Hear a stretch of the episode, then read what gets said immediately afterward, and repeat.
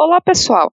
Eu sou a Ariana Adrat, engenheira eletricista e criadora do Mulheres da Engenharia, um podcast semanal com engenheiras de destaque nas mais diversas áreas de atuação. Durante as minhas conversas com elas, vamos falar de seus projetos, carreira, novas tecnologias, cases de empreendedorismo e muito mais.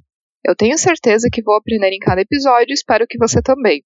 E para saber um pouco mais sobre Mulheres da Engenharia, só acessar o nosso site www.mulheresdaengenharia.com ou seguir a minha página pessoal no LinkedIn no Instagram, onde vou sempre compartilhar as novidades. E a minha convidada para esse episódio é Emily dos Reis, mestre em engenharia química e doutoranda na área de bioengenharia e peles artificiais.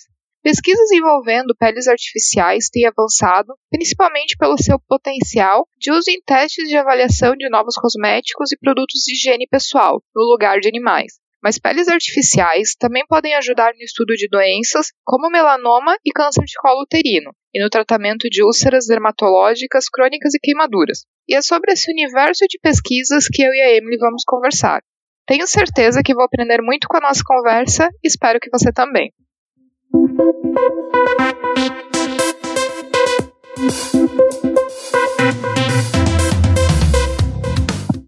Emily, seja muito bem-vinda ao podcast Mulheres da Engenharia e é uma grande alegria recebê-la aqui para poder compartilhar um pouquinho do teu conhecimento e das tuas pesquisas. Obrigada, Ariana, pelo convite. E, Emily, atualmente você é doutorando em engenharia química e pesquisas em bioengenharia, né? Então essa não é uma área muito conhecida da engenharia. Como que você escolheu essa carreira? Pode contar um pouquinho pra gente a sua trajetória? Bom, eu sempre gostei muito das áreas mais exatas, assim, quando eu estava no colégio. E também da biologia. Eu me formei, na verdade, em Engenharia de Bioprocesso e Biotecnologia pela UERGS, no Rio Grande do Sul, que é um curso que envolve os princípios de biologia e biotecnologia na engenharia. E ele possui vários segmentos, assim, para aplicação desses conceitos. Um desses segmentos é a área de saúde, que foi o que eu escolhi, então, para me especializar. Quando eu terminei a graduação, eu estava procurando algum curso de mestrado onde eu pudesse colocar em prática, então, a engenharia, mas eu queria continuar trabalhando na parte biotecnológica, com, com biologia. Então, na UFSC, que é onde eu fiz meu curso de mestrado em engenharia química e agora estou fazendo doutorado, tinha essa linha de pesquisa em engenharia de tecidos. E eu fiquei, assim, fascinada com todas as possibilidades de desenvolvimento de trabalho nessa área. Então, é uma área realmente, ela é pouco conhecida na engenharia química, e, mas ela vai, aplica os conceitos da engenharia e das ciências da vida para o desenvolvimento de substitutos biológicos que possam restaurar, manter ou melhorar um tecido e sua função. Então foi, foi mais ou menos assim, essa é a minha escolha né, nessa área. E justamente a tua área de pesquisa ali de peles e a engenharia de tecidos, ela é muito puxada pela indústria cosmética, principalmente com relação ao uso de peles artificiais como alternativa ao uso de animais na fase de teste dos cosméticos. E até por isso a empresa é líder em peles artificiais hoje a multinacional francesa L'Oréal. Mas diversas pesquisas elas estão acontecendo aqui no Brasil, incluindo empresas como o Boticário, por exemplo. Ou existem várias startups também, como a OneSkin então, quais são as principais linhas de pesquisa que empresas e pesquisadores que você poderia citar aqui no Brasil ou fora? E o que tem levado exatamente essas empresas a, ter linhas de pesquisa para criarem as suas próprias peles, ao invés de comprarem as peles que hoje, por exemplo, a L'Oréal ela tem a venda no mercado? Bom, essa pele artificial, a principal indústria mesmo que utiliza ela é a indústria cosmética, feitas para testes de avaliação de novos fármacos ou qualquer substância, novas substâncias cosméticas. Então, só para falar um pouquinho como é que funciona e como é que ela é produzida, né? Um, bom, a pele artificial é produzida sempre, na maioria das vezes, sobre um suporte polimérico, que é essa parte de engenharia, então, que eu estou trabalhando na produção desse suporte para que as células consigam ser cultivadas em cima. Então, geralmente, as peles produzidas pelas empresas, grandes empresas, L'Oréal, é, aqui no Brasil, por exemplo, a, a Natura, elas são feitas duas camadas, a camada aderme, que é a camada mais interna, e a epiderme, né, que é a nossa camada mais externa da pele. Então, a, a camada mais externa da pele é obtida por meio da cultura de queratinócitos, que são as células que realizam a síntese de queratina, e respondem também pelo fator de barreira e proteção da pele, e dos melanócitos, que são as células responsáveis que dão a pigmentação para a nossa pele. E a camada mais abaixo, então, a derme, abaixo da epiderme, ela é reconstituída a partir da cultura de fibroblastos, que são, vão ser responsáveis pela produção das proteínas da pele sintetizam as fibras de colágeno e elastina. Essas uh, células, então, elas são utilizadas na produção da pele artificial e são adquiridas a partir de, de fragmentos geralmente cirurgias plásticas, que são descartados. Esses fragmentos são recolhidos, eles são esterilizados e depois as camadas da pele são separadas deles.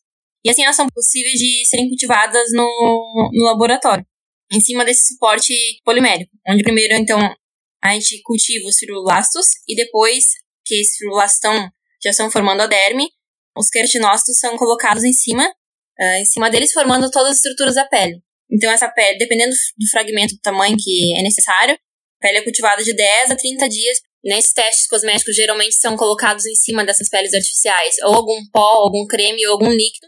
E depois de algumas horas, essa pele é lavada para tirar essa substância e é avaliado quanto de células estão vivas e, são, e estão mortas.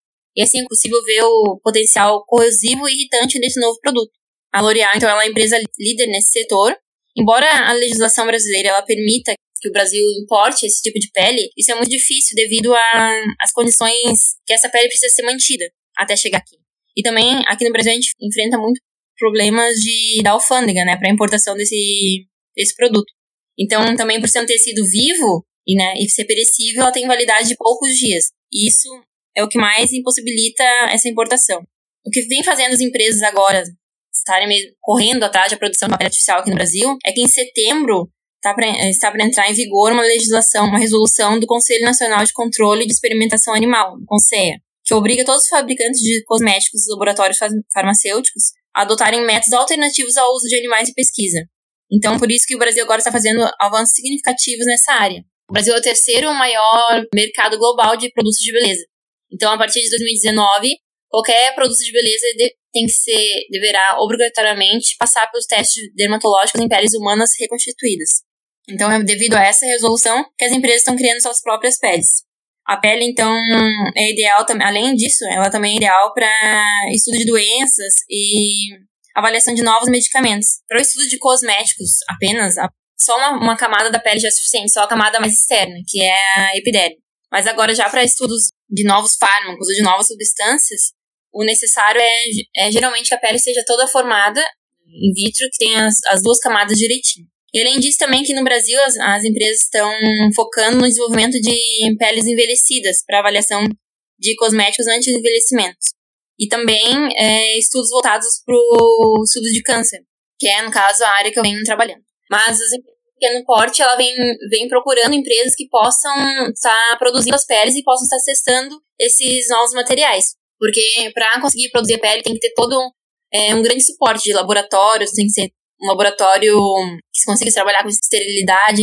E toda essa parte de produção do isolamento das células é um processo muito complicado. Então tem que ter uma equipe muito especializada e os testes todos padronizados para conseguir reproduzir isso. Então eu acho que a corrida também são mais de outras empresas que possam oferecer esse serviço, não só das empresas, as empresas fabricantes dos cosméticos. E até para comentar, as empresas brasileiras hoje, tu comentou da Natura, Boticário, essas empresas que elas desenvolvem essas peles, elas vendem também ou o objetivo delas é simplesmente para o teste dos seus próprios produtos? Ou como que faria, considerando essa nova regulamentação, uma empresa de cosmético de pequeno porte, por exemplo, que não tem toda essa estrutura de pesquisa e desenvolvimento interna? A alternativa hoje seria comprar importado ou poderia comprar da Natura, por exemplo? Sim, sim, nós trabalhamos, nós estamos trabalhando no desenvolvimento da pele justamente para entrar nesse mercado, né? Que é, a partir desse ano até o ano que vem a demanda vai ser muito grande, porque como eu falei anteriormente, não será possível a venda de um produto não tenha passado por teste desses métodos alternativos, né? Como vai ser proibido o, a utilização de, de animais para essa finalidade. Então, a empresa que eu trabalho é Biocelts, Bioengenharia, e lá nós produzimos é, as plataformas, os suportes poliméricos para o cultivo da pele. Então, a gente está trabalhando com, além disso, também com suporte só para outros tipos de culturas de células animais, mas principalmente focando no desenvolvimento de uma, da pele artificial que possa ser utilizada para testes cosméticos. E esses testes daí seriam realizados, por exemplo, na Bioceltics? O fabricante de cosmético enviaria uma amostra do cosmético para vocês testarem? Ou vocês forneceriam a pele para ele testar em algum outro lugar? Eles teriam estrutura para fazer esse teste? Sim, nós pensamos nas duas opções. A estrutura para a realização do teste é bem mais simples, porque geralmente quando se importa, por exemplo, da L'Oreal, eles mandam uma plaquinha com os fragmentos de pele, que tem mais ou menos 3 centímetros cada um, E em cada pocinho eu tenho uma pele que pode ser utilizada apenas uma vez. Então é colocado produto, creme ou líquido ou pasta por cima e depois é avaliado a mortalidade celular. Esse teste é, de mortalidade celular, de viabilidade celular, ele é bem simples de ser realizado.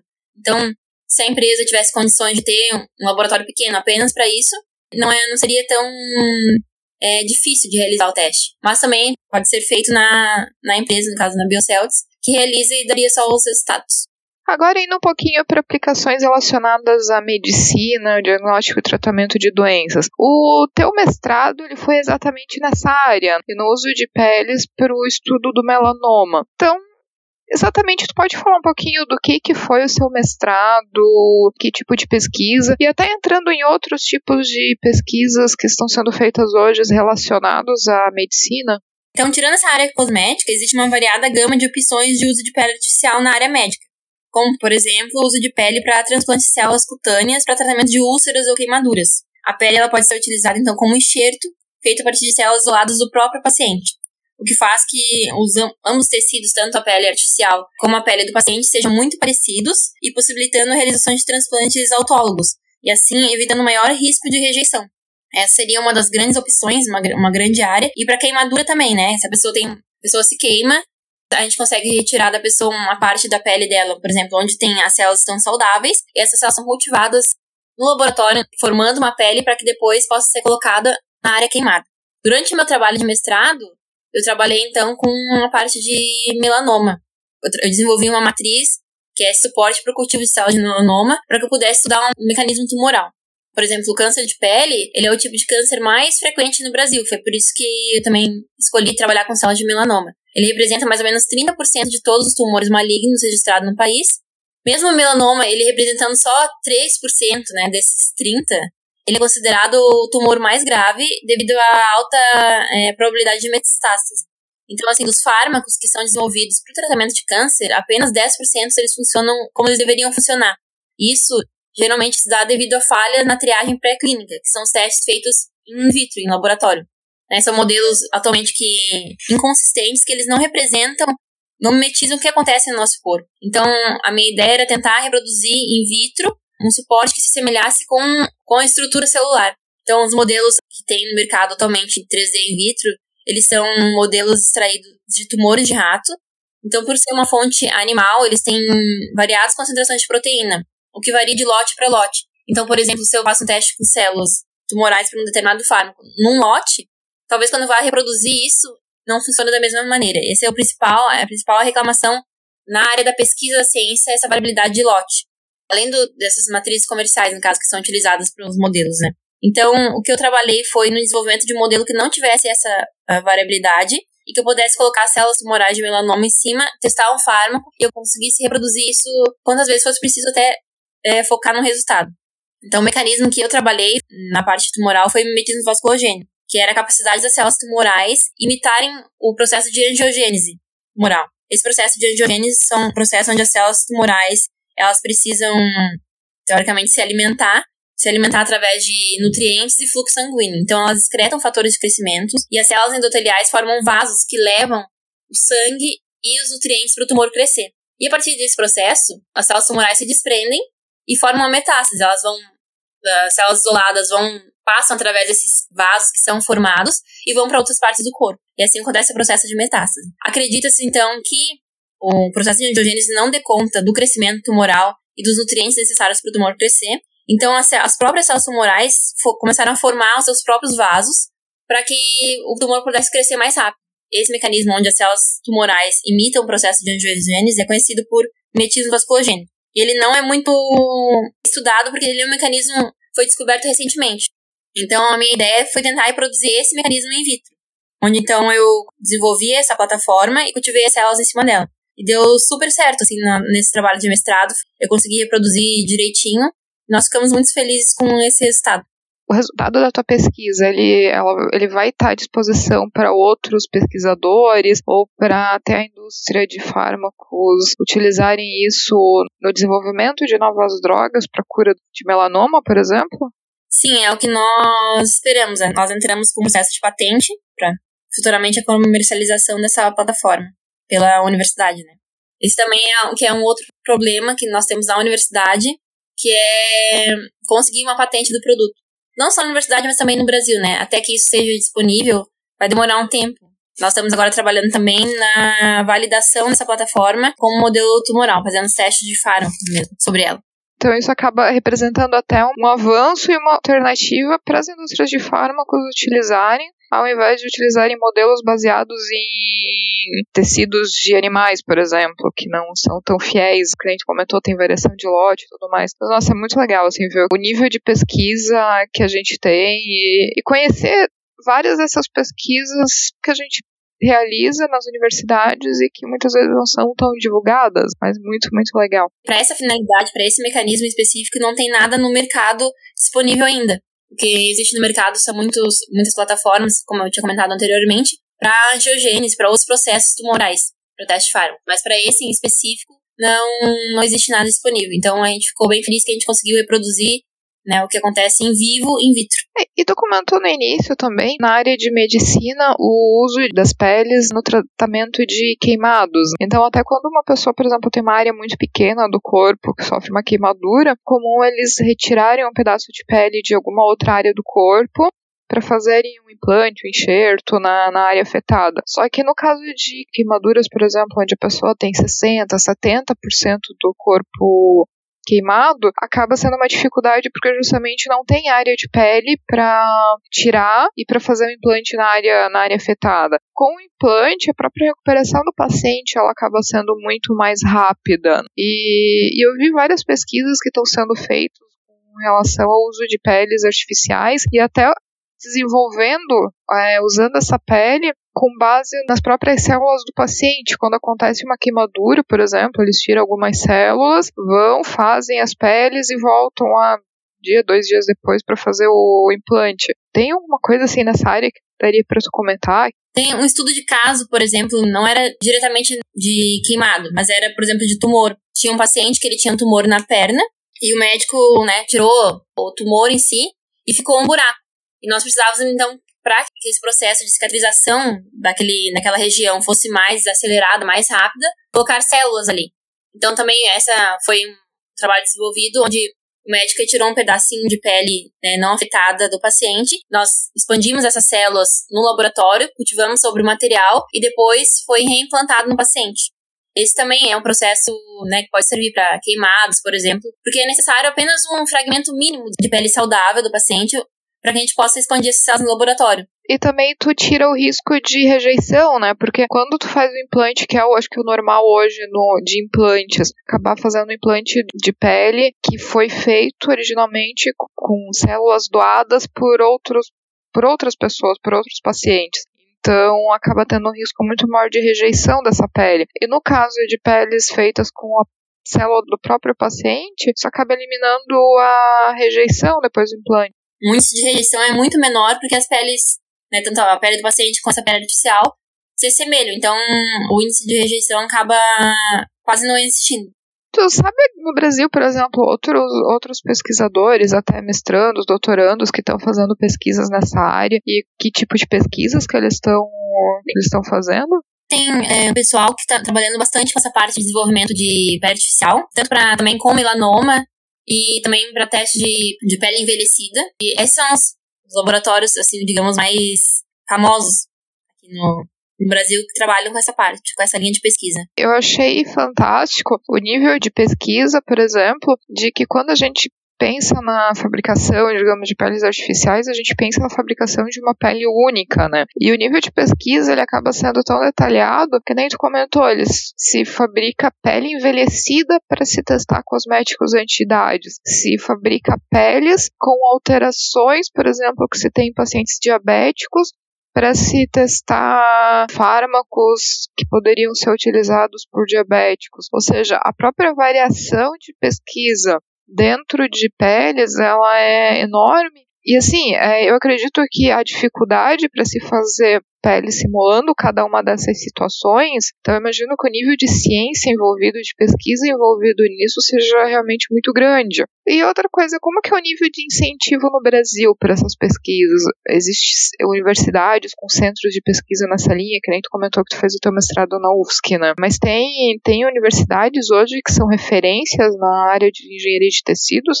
Uh, existem vários laboratórios, várias universidades que são voltados para engenharia de tecidos, né? Cada um, a parte de medicina regenerativa também é muito forte aqui no Brasil. A USP também é uma das universidades também mais renomadas nesse, nessa linha de engenharia de pesquisa. Ali na UFSC, por exemplo, são, são vários laboratórios que trabalham em determinados centros. O meu, por exemplo, da engenharia química, tem a parte da biotecnologia diretamente, que trabalha com isso, a da biologia. Então, são várias pessoas trabalhando para alcançar né, o mesmo objetivo. Em determinadas linhas de pesquisa, né? Ali no nosso laboratório, por exemplo, a gente trabalha com essa parte de, de pele artificial, mas a gente trabalha também com a produção de vasos sanguíneos artificiais, com a parte de tumores também na linha de engenharia tumoral é bem forte. Então, só que essa área, né, ela é pouco conhecida, assim, é difícil do pessoal reconhecer. Quando a gente fala em engenharia de tecidos, o pessoal pensa que é mais voltada para a área de tecido mesmo, de roupa. Porque, porque falta mesmo a divulgação dessas linhas de pesquisa, eu acho, no, no país, né. Também com essa crise que nós temos agora, fica bem difícil o desenvolvimento dos projetos, porque esses projetos são. Essa pesquisa é uma pesquisa de ponta e ela é muito cara para ser desenvolvida. Porque os reagentes que nós utilizamos são caros, a obtenção de um laboratório que possa aportar o desenvolvimento dessas pesquisas são, é muito caro.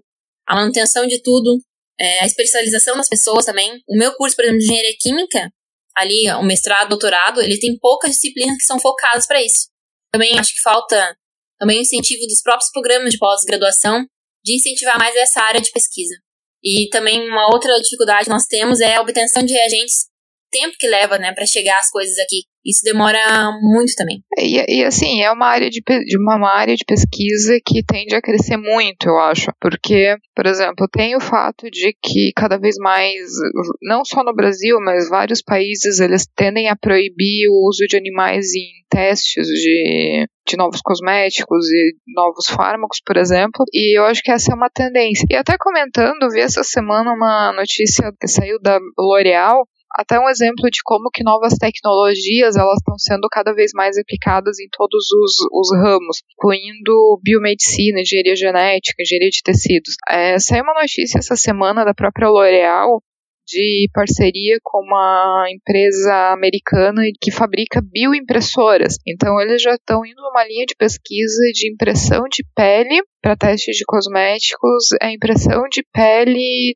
é, usando bioimpressoras 3D. Então, claro, isso está ainda em nível de teste. Essa área, sim, essa área de bioimpressão está vindo muito forte também para o desenvolvimento de órgãos artificiais, né?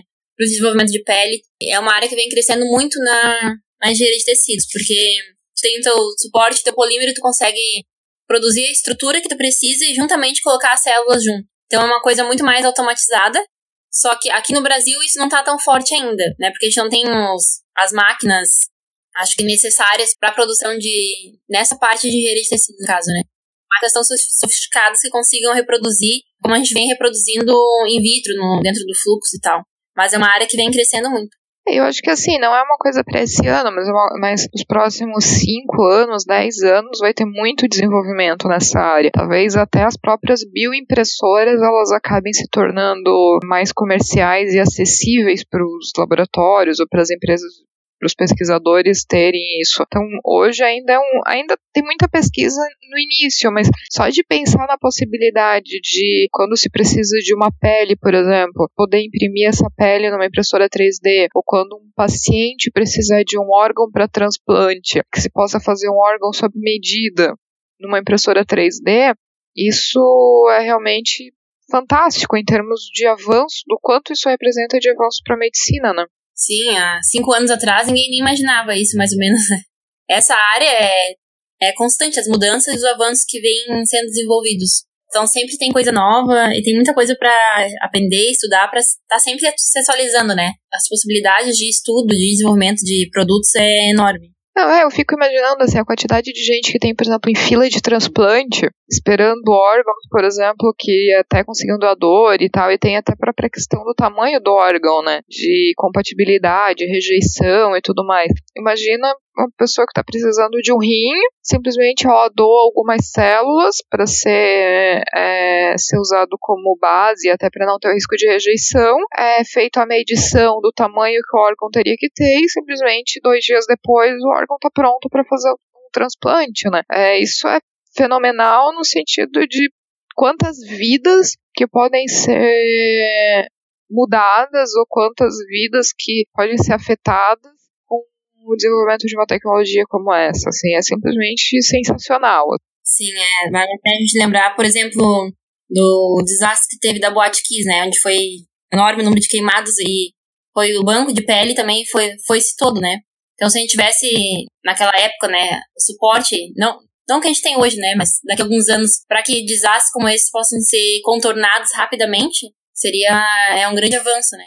Realmente, assim, mas eu fico imaginando uma pessoa que tem 70% do corpo queimado às vezes, né? Imagina o quanto que isso poder usar essas peles representa em termos de recuperação rápida que esse paciente pode ter. Então, fala um pouquinho de o que, que é engenharia tumoral, exatamente, assim, para alguém que nunca ouviu falar. Esse termo ele, é, ele surgiu há pouco tempo, ele é novo, e ele é destinado ao desenvolvimento de materiais, biomateriais, que consigam dar o suporte para células tumorais mimetizarem como se elas estivessem em vivo. Então, é todo um estudo de determinados tumores, no caso, eu faço um estudo, no meu caso, que é trabalho com melanoma, de como as células se comportam, de melanoma se comportam no corpo, quais são as proteínas, quais são as é, moléculas sinalizadoras que, ela, que elas precisam, que elas excretam no nosso corpo e tento reproduzir tudo isso in vitro. Então eu desenvolvo um material, eu mobilizo proteínas, coloco essas proteínas junto nesse material, para depois cultivar as células em cima, para que elas se sintam como se estivessem assim no nosso corpo, né? E consigam reproduzir esse mecanismo que elas reproduziriam no corpo humano in vitro, para que possam então ter, ser testados os fármacos. Esse estudo ele é bem complicado, porque na maioria das vezes até conseguir uma resposta demora muito, horrores, assim. Então é erro, erro atrás de erro, até tu conseguir reproduzir, conseguir mimetizar o que acontece em vivo. Então, essa parte de engenharia tumoral ela se baseia no desenvolvimento de materiais que consigam reproduzir o que acontece em vivo, né? In vitro. Como é que se faz uma pele anti, tipo, uma pele envelhecida, assim, de curiosidade agora? O que, que tem de diferente nela de uma pele normal? As células, por exemplo, essas células que nós trabalhamos que para produzir as peles, que são extraídas de, são descartes de cirurgias plásticas. São células que elas têm fora do corpo, assim, né, teoricamente, elas têm uma medida, elas uma hora elas vão parar de se proliferar. Então são células que a gente chama de passagem, assim, cada vez que a gente vai trabalhando células. Chega um determinado ponto que elas vão morrendo, né? Então, para células no, no, laboratório, para experimentos cotidianos de células de linhagem, é feito todo um processo onde as células são induzidas, modificadas geneticamente, para que elas proliferem por determinadas passagens e não percam a capacidade proliferativa delas nem as características desejáveis. Então, na, na parte de pele envelhecida, a gente trabalha, são, é trabalhado com células que já estão na parte assim mais agora de, né, de genética, de biologia da célula, com os telômeros delas já meio que capacidade da telomerase, das enzimas que, que produzem, fazem essa proliferação celular ser contínua, já estão com a capacidade quase limitada. Então, são como se fossem células uh, teoricamente envelhecidas, assim, porque no nosso corpo, por exemplo, as células vão envelhecendo porque as enzimas que fazem as células proliferar, proliferar, vão se acabando naturalmente. Isso acontece com nós, qualquer célula do corpo. Então, no laboratório, geneticamente, essas células são modificadas para que elas consigam proliferar, proliferar infinitas vezes. E quando se trabalha daí com as células envelhecidas, são como essas células não tivessem essa modificação genética. Então, são células, é, teoricamente, assim, normais, que não sofreram uma modificação genética, e são testadas para produtos anti-envelhecimento para ver se essa capacidade, essa capacidade de regeneração da célula, de proliferação, consiga ser mantida sem essa modificação genética in vitro. Teoricamente, isso funcionaria in vitro e funcionaria uh, em nós. Né? Emily, para finalizar, você pode citar um aprendizado, dar um conselho para quem talvez já está iniciando ou pretende iniciar uma carreira de pesquisadora? Bom, essa área de pesquisa, né, a pesquisa em si de pesquisador, ela é muito complexa. E na maioria das vezes, acho que assim, dá, tu, dar tudo errado. Então, é muito difícil padronizar os ensaios e trabalhar com essa parte de células, por exemplo. Mas também é muito gratificante quando as coisas dão certo. Né? É uma satisfação enorme ver que o trabalho deu certo, que ele vai poder ser utilizado para ajudar as pessoas. Então, essa parte eu acho, para mim, é mais legal E faz assim a gente, apesar de todas as dificuldades, não, não desistir, sabe? E eu acho que o conselho é sempre persistir, assim, até né, acreditar naquilo e ir atrás, fazer até com que dê certo, não, né, não desistir com os erros que a gente enfrenta diariamente. Te agradeço muito a participação aqui no podcast e fico muito feliz que tu tenha vindo aqui compartilhar um pouquinho das tuas pesquisas e fazer com que o pessoal conheça um pouquinho mais dessa área de, de pesquisa em engenharia de tecidos e peles artificiais, que é muito legal. E se você que está ouvindo tiver algum comentário, crítica ou sugestão, só enviar um e-mail para ariana.mulheresdaengenharia.com ou então acessar o nosso site www.mulheresdaengenharia.com e deixar o seu comentário. E se você gostou desse episódio, ficarei muito feliz se puder compartilhar com outras pessoas que podem gostar também.